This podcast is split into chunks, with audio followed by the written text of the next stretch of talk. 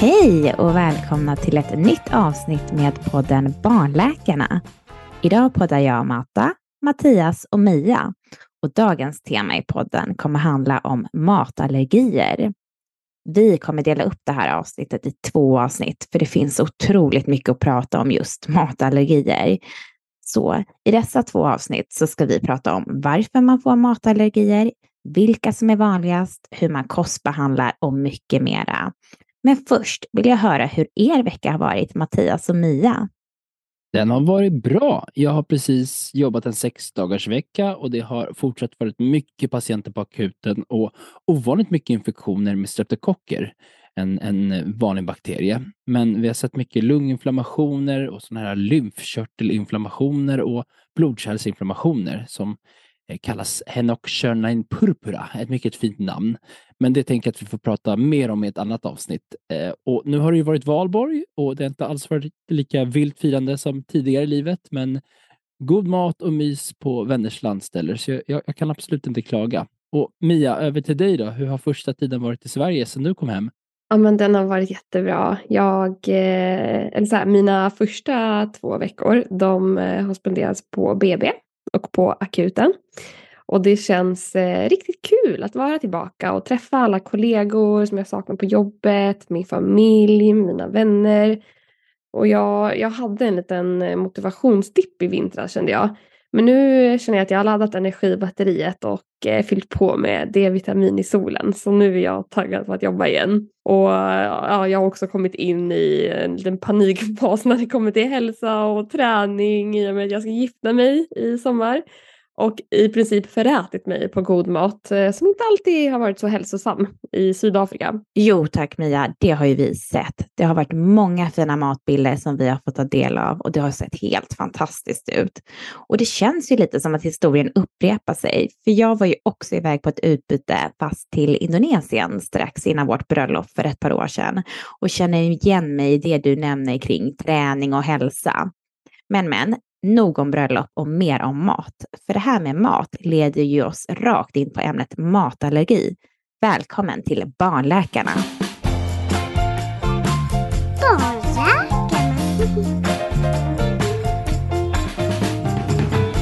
Mia, jag tänker att vi börjar med att reda ut vilka är det som får matallergier? Ja, alla kan ju få matallergier. Men eh, olika matallergier är olika vanliga beroende på ålder. Hos eh, små barn under två år så är det vanligast med allergi mot mjölk och ägg. Och de här matallergierna de växer oftast bort under förskoleåren. Och sen efter förskoleåren då går frekvensen av matallergier generellt ner för att sen öka igen hos ungdomar och unga vuxna. Mm. Intressant det här ändå att matallergier är lite åldersberoende. Men vilka livsmedel är ändå vanligast att vara allergisk mot då? Ja, men det är några få födoämnen som står för 90 procent av sjukdomsbördan. Och det är mjölk, ägg, jordnötter, trädnötter. Och det här med trädnötter, då menar vi hasselnöt, valnöt, cashew, pistage, pekannöt och paranöt. Ja, men precis. Och sen har vi ju även vete, fisk, skaldjur och soja och andra baljväxter. Mm. Men eh, Matta och Mattias, har ni eller har era barn några av de här mat matallergierna? Nej, men ett tag så trodde vi att min mellersta dotter Minou hade mjölkproteinsallergi som vi testade då att utesluta. Och jag kommer ihåg att jag bollade en massa med er kring hur jag skulle tänka och så. Och jag måste bara nämna att det är så himla skönt att ha vänner och kollegor inom just barnläkarbranschen. För, i, för ibland så vill jag bara vara mamma och bolla de här vårdämnena med andra kunniga. Och det här med hennes symptom, de stämde ju inte heller riktigt in. Men eh, just symptomen så kommer vi, det kommer vi gå igenom senare. Eh, och för vår del så har ehm, eh, vår familj ändå varit förskonade från eh, matallergier. Vi, vi, båda barnen har ju eksem, så de har faktiskt eh, tagit prover för, för matallergi på, på vår lilla Oliver. Men, eh, men det visade ingenting. Så annars har vi faktiskt klarat oss eh, väl, så det får vi tacka för. Ja, men skönt att de är skonade från matallergier, Mattias. Och Mia, Du nämnde just att komjölksallergin är bland de vanligaste inom matallergisektorn hos små barn. Kan du berätta lite mer om den? Men absolut. Det är ju cirka 2-5 procent av alla barn i Europa som drabbas av mjölkallergi. Och ungefär hälften av eh, de här barnen de har en IgE-förmedlad allergi. Och sen så har häl den andra hälften en icke-IgE-förmedlad allergi. Och det betyder, eh, det, det, det är en allergi utan påvisbara antikroppar i blodet. Så det finns alltså två typer av komjölksprotein och båda är lika vanliga. Alltså hälften är IgE-medierade och hälften är icke-IgE-medierade. Och har man en sån här IgE-förmedlad allergi, det innebär att kroppen bildar väldigt mycket av en viss typ av antikropp eh, mot proteinet i mjölk. Och den här antikroppen den kallas för immunglobulin E och det är därför vi förkortar det till IgE. Och vid den här typen av komjölksallergi då kommer symptomen ofta snabbt, inom en timme. Och de kan vara ganska kraftiga. Och då är det också vanligt att få ont i magen, få diarré, att kräkas eller, och eller få hudutslag. Ja, men bra att du nämner det här kring eh, IgE-förmedlad allergi. Men kan du också berätta lite mer om den andra typen? Ja, den andra typen det är ju den här som är icke-IgE-förmedlad allergi.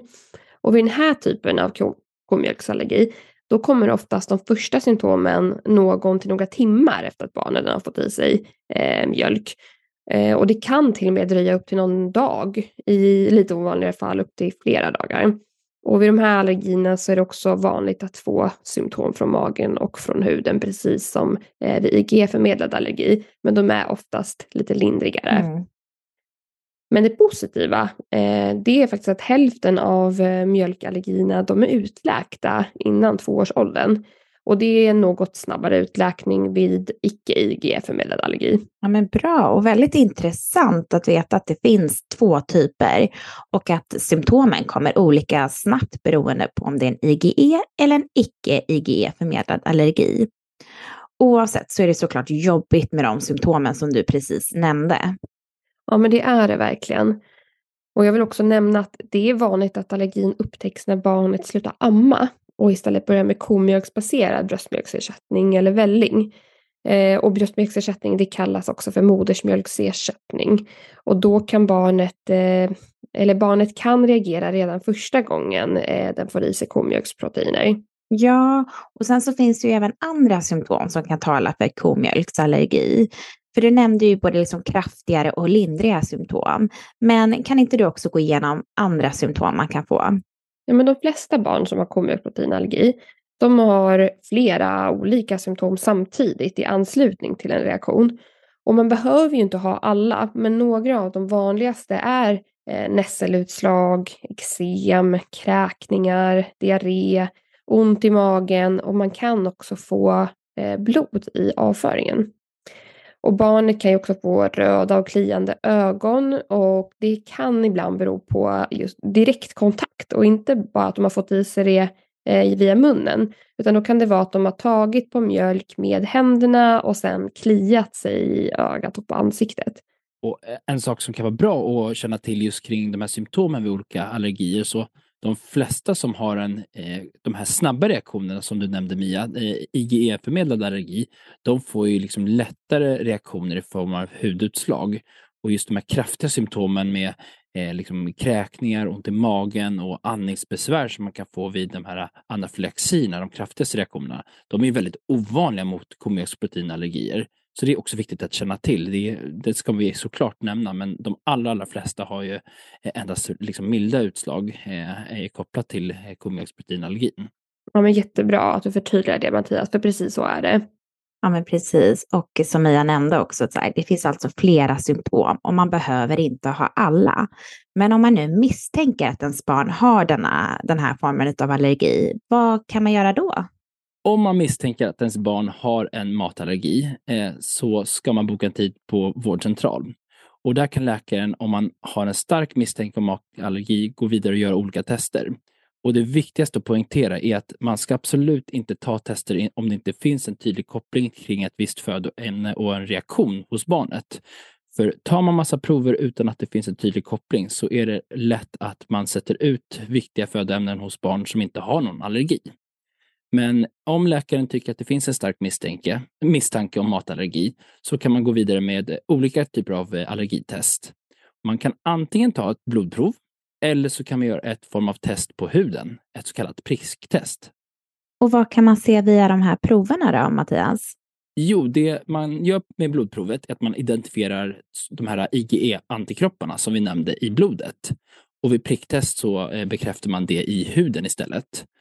Eh, och just de här proverna är som sagt inte hundraprocentiga, så det är därför man endast ska ta tester när det är liksom en tydlig koppling till maten. Och har man alltså en historik talande för allergi samt positiva prover, då kan man ställa diagnosen födoämnesallergi. Är det så att testerna är svagt positiv eh, så kan man behöva göra provokationer. Att man alltså utsätter barnen för mat, men i mer kontrollerad form där man får tydlig information hur man ska göra och sånt. Och allergitesterna kan bara visa om barnet har en IgE-förmedlad allergi eh, och alltså inte de här icke-IgM-förmedlade som, som Mia nämnde också. Och Det finns mjölkallergi som inte kan testas med blodprov eller pricktest. Och hur testar man det då? Jo, då kan man alltså prova att eliminera födoämnet under ett par veckor och sen återintroducera för att se om man får en ny reaktion. För sätter man ut det så ska ju symptomen försvinna och när man sen provocerar ska man liksom tydligt få, få en förvärring av symptomen. Om det är hudutslag eller besvär från magen. Ja, men jättebra. Och hur är det då? Hur går man vidare om testarna är positiva och barnet får diagnosen komjölksproteinallergi? Jo, då, eh, då sätter man ju ut eh, födoämnet i barnets kost och eh, sen måste man ju såklart följa upp barnen i och med att barnen eh, många gånger växer ifrån sin allergi. Men det är inte bara att sätta ut kosten utan oftast behöver man en dietistkontakt som går igenom all kost som behöver undvikas. För det, det, det finns i många olika födoämnen. Eh, så, så, och det är framför allt viktigt om man eh, har flera födoämnen som man eh, är allergisk mot. Då ska man absolut ha en dietistkontakt tycker jag. Ja, men jätte, jättebra. Men kan du också berätta lite om hur man testar om allergin har läckt ut eller inte? Barn som har fått diagnosen komjölksproteinallergi och som har lindriga till måttliga symptom kan få göra en provokation ungefär var sjätte månad. Och det gäller upp till, det gäller upp till att barnet har fyllt tre år. Och provokationer görs en gång per år när barnet blir lite äldre. Och oftast gör man provokationer i hemmet, att man får med sig ett informationsblad där det står tydligt liksom hur man ska provocera och vad man ska provocera med.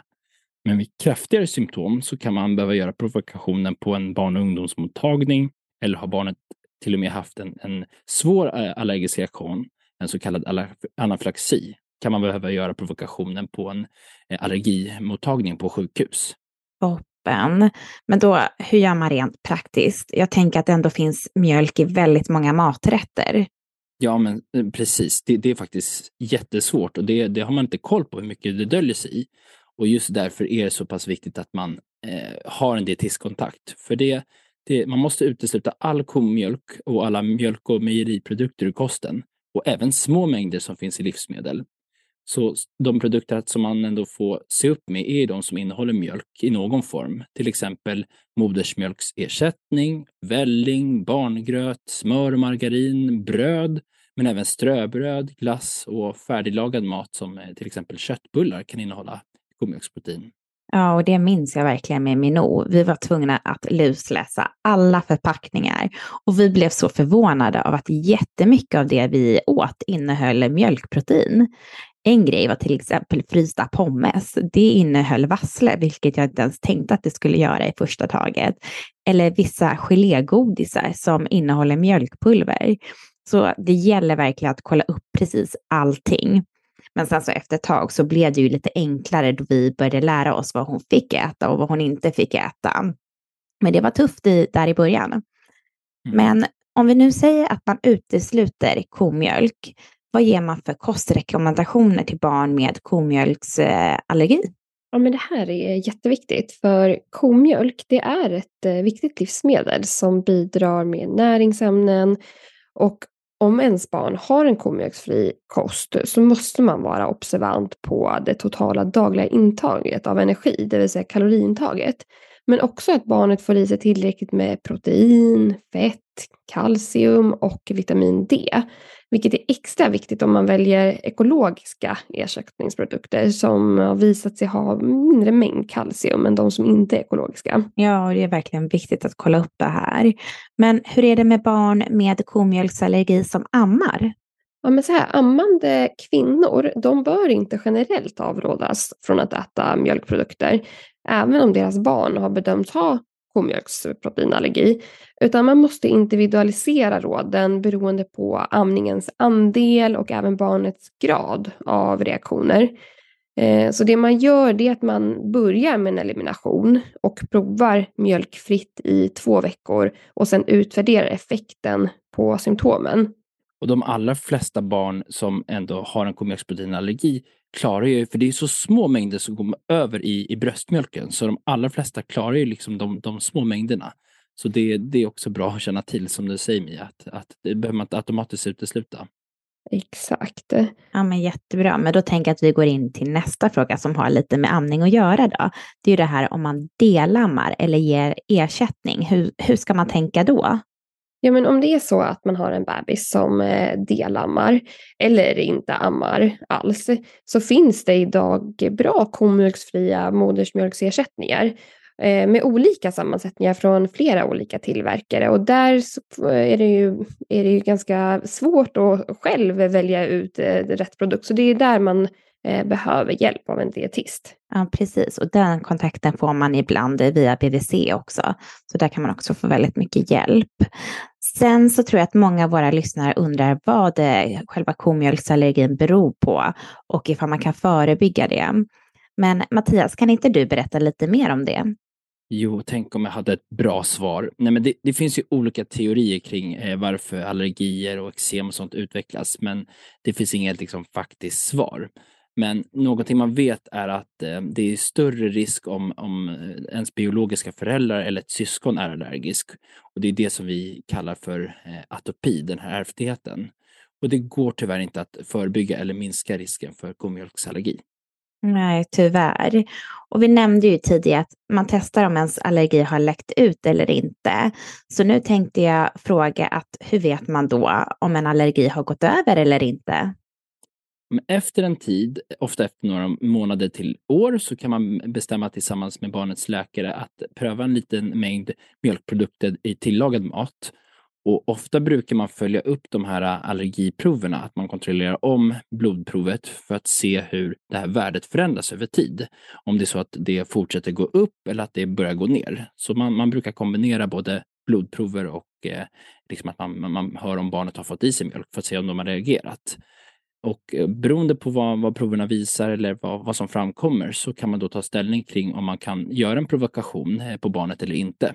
Och baserat på graden av symptom så, så kan man göra provokationen antingen hemma eller att man gör den på sjukhus.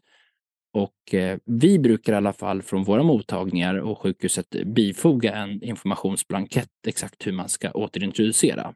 Att man brukar börja med att koka, använda kokade mjölkprodukter eftersom att de är mindre allergiframkallande än obehandlad mjölk. Och eh, sen får man gradvis öka mängden mjölkprotein i, i, i kosten och, och utvärdera hur, hur barnet svarar på det, om de får någon ny reaktion. Och i sådana fall får man gå tillbaka men ska fortsätta och, och ge den mängd som eh, barnet eh, tålde innan. Ja, men precis. Och det är så himla bra att du nämner det här kring hur vi gör när vi behandlar och vad vi också gör när det blir lite bakslag. Men sen så tycker jag att det är värt att nämna det här med laktosintolerans. För hur är det med det egentligen? För många blandar ju ihop komjölksproteinallergi med just laktosintolerans. Mattias, kan inte du förklara skillnaden? Jo, det ska jag göra, för det här är jättevanligt att många blandar ihop just laktos och komjölksprotein. Laktos är ju mjölksocker så, medan komjölksprotein är som namnet säger ett protein eller proteinet i eh, mjölken. Och eh, man utvecklar allergier generellt sett mot proteiner, så en, en laktosintolerans är ingen allergi. Och det är faktiskt ett normaltillstånd som de allra flesta utvecklar under livets gång. Att kroppen blir sämre och sämre på att bryta ner mjölksocker. Och, och, och därför ses eh, eh laktosintolerans hos väldigt många vuxna, men det är väldigt ovanligt hos, hos framförallt de små barnen. Men senare upp mot tonåren så kan man eh, träffa patienter som, som har en sämre förmåga att bryta ner socker. Och det som då händer är ju att, att eh, eh, när man har svårt att bryta ner sockret så, så fortsätter det att passera genom tunntarmen och eh, man kan då få symptom i form av ont i magen, man kan få diarréer och mycket gasbildning. Men det är helt ofarligt, men det kan vara problematiskt såklart att ha mycket gaser och diarréer och ont i magen. Men däremot komjölksproteinallergi är ju en, där kroppen reagerar mot eh, komjölken som det vore någonting farligt.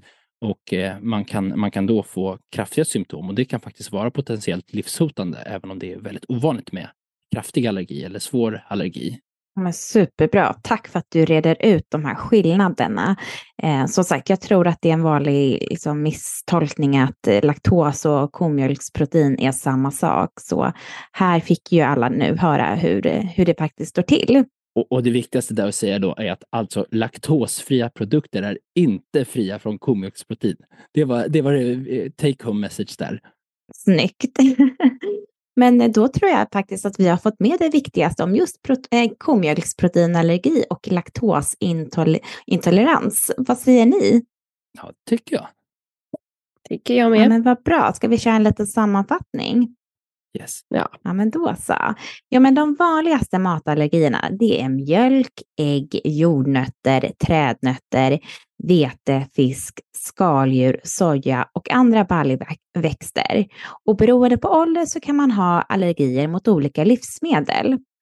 Och symptom på komjölksallergi det är oftast magont, diarré, hudutslag, kräkningar och blod i avföringen. Men man behöver inte uppvisa alla symptom samtidigt och de kan komma olika tider beroende på om man har en IgE-medierad eller en icke-IgE-medierad komjölksproteinallergi.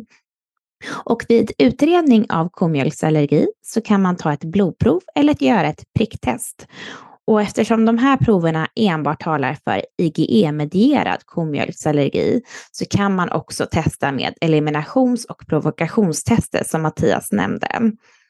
Och laktosintolerans och komjölksproteinallergi, det är inte samma sak. Kom ihåg det.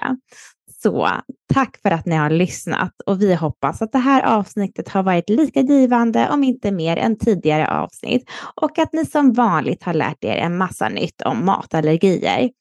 Och som vi alltid nämner så är det jättebra om ni vill höra av er till oss antingen via mail eller till vårt Instagramkonto Barnläkarna. Och där just på vårt Instagramkonto så brukar vi lägga upp en massa bra info om olika tillstånd och sen så låter vi er lyssnare ställa frågor som ni vill ha svar på i podden. Så jag tänker att med det så avslutar vi dagens eh, podd och så hörs vi igen om två veckor. Hej då! Hej då! Hej då! Hej då!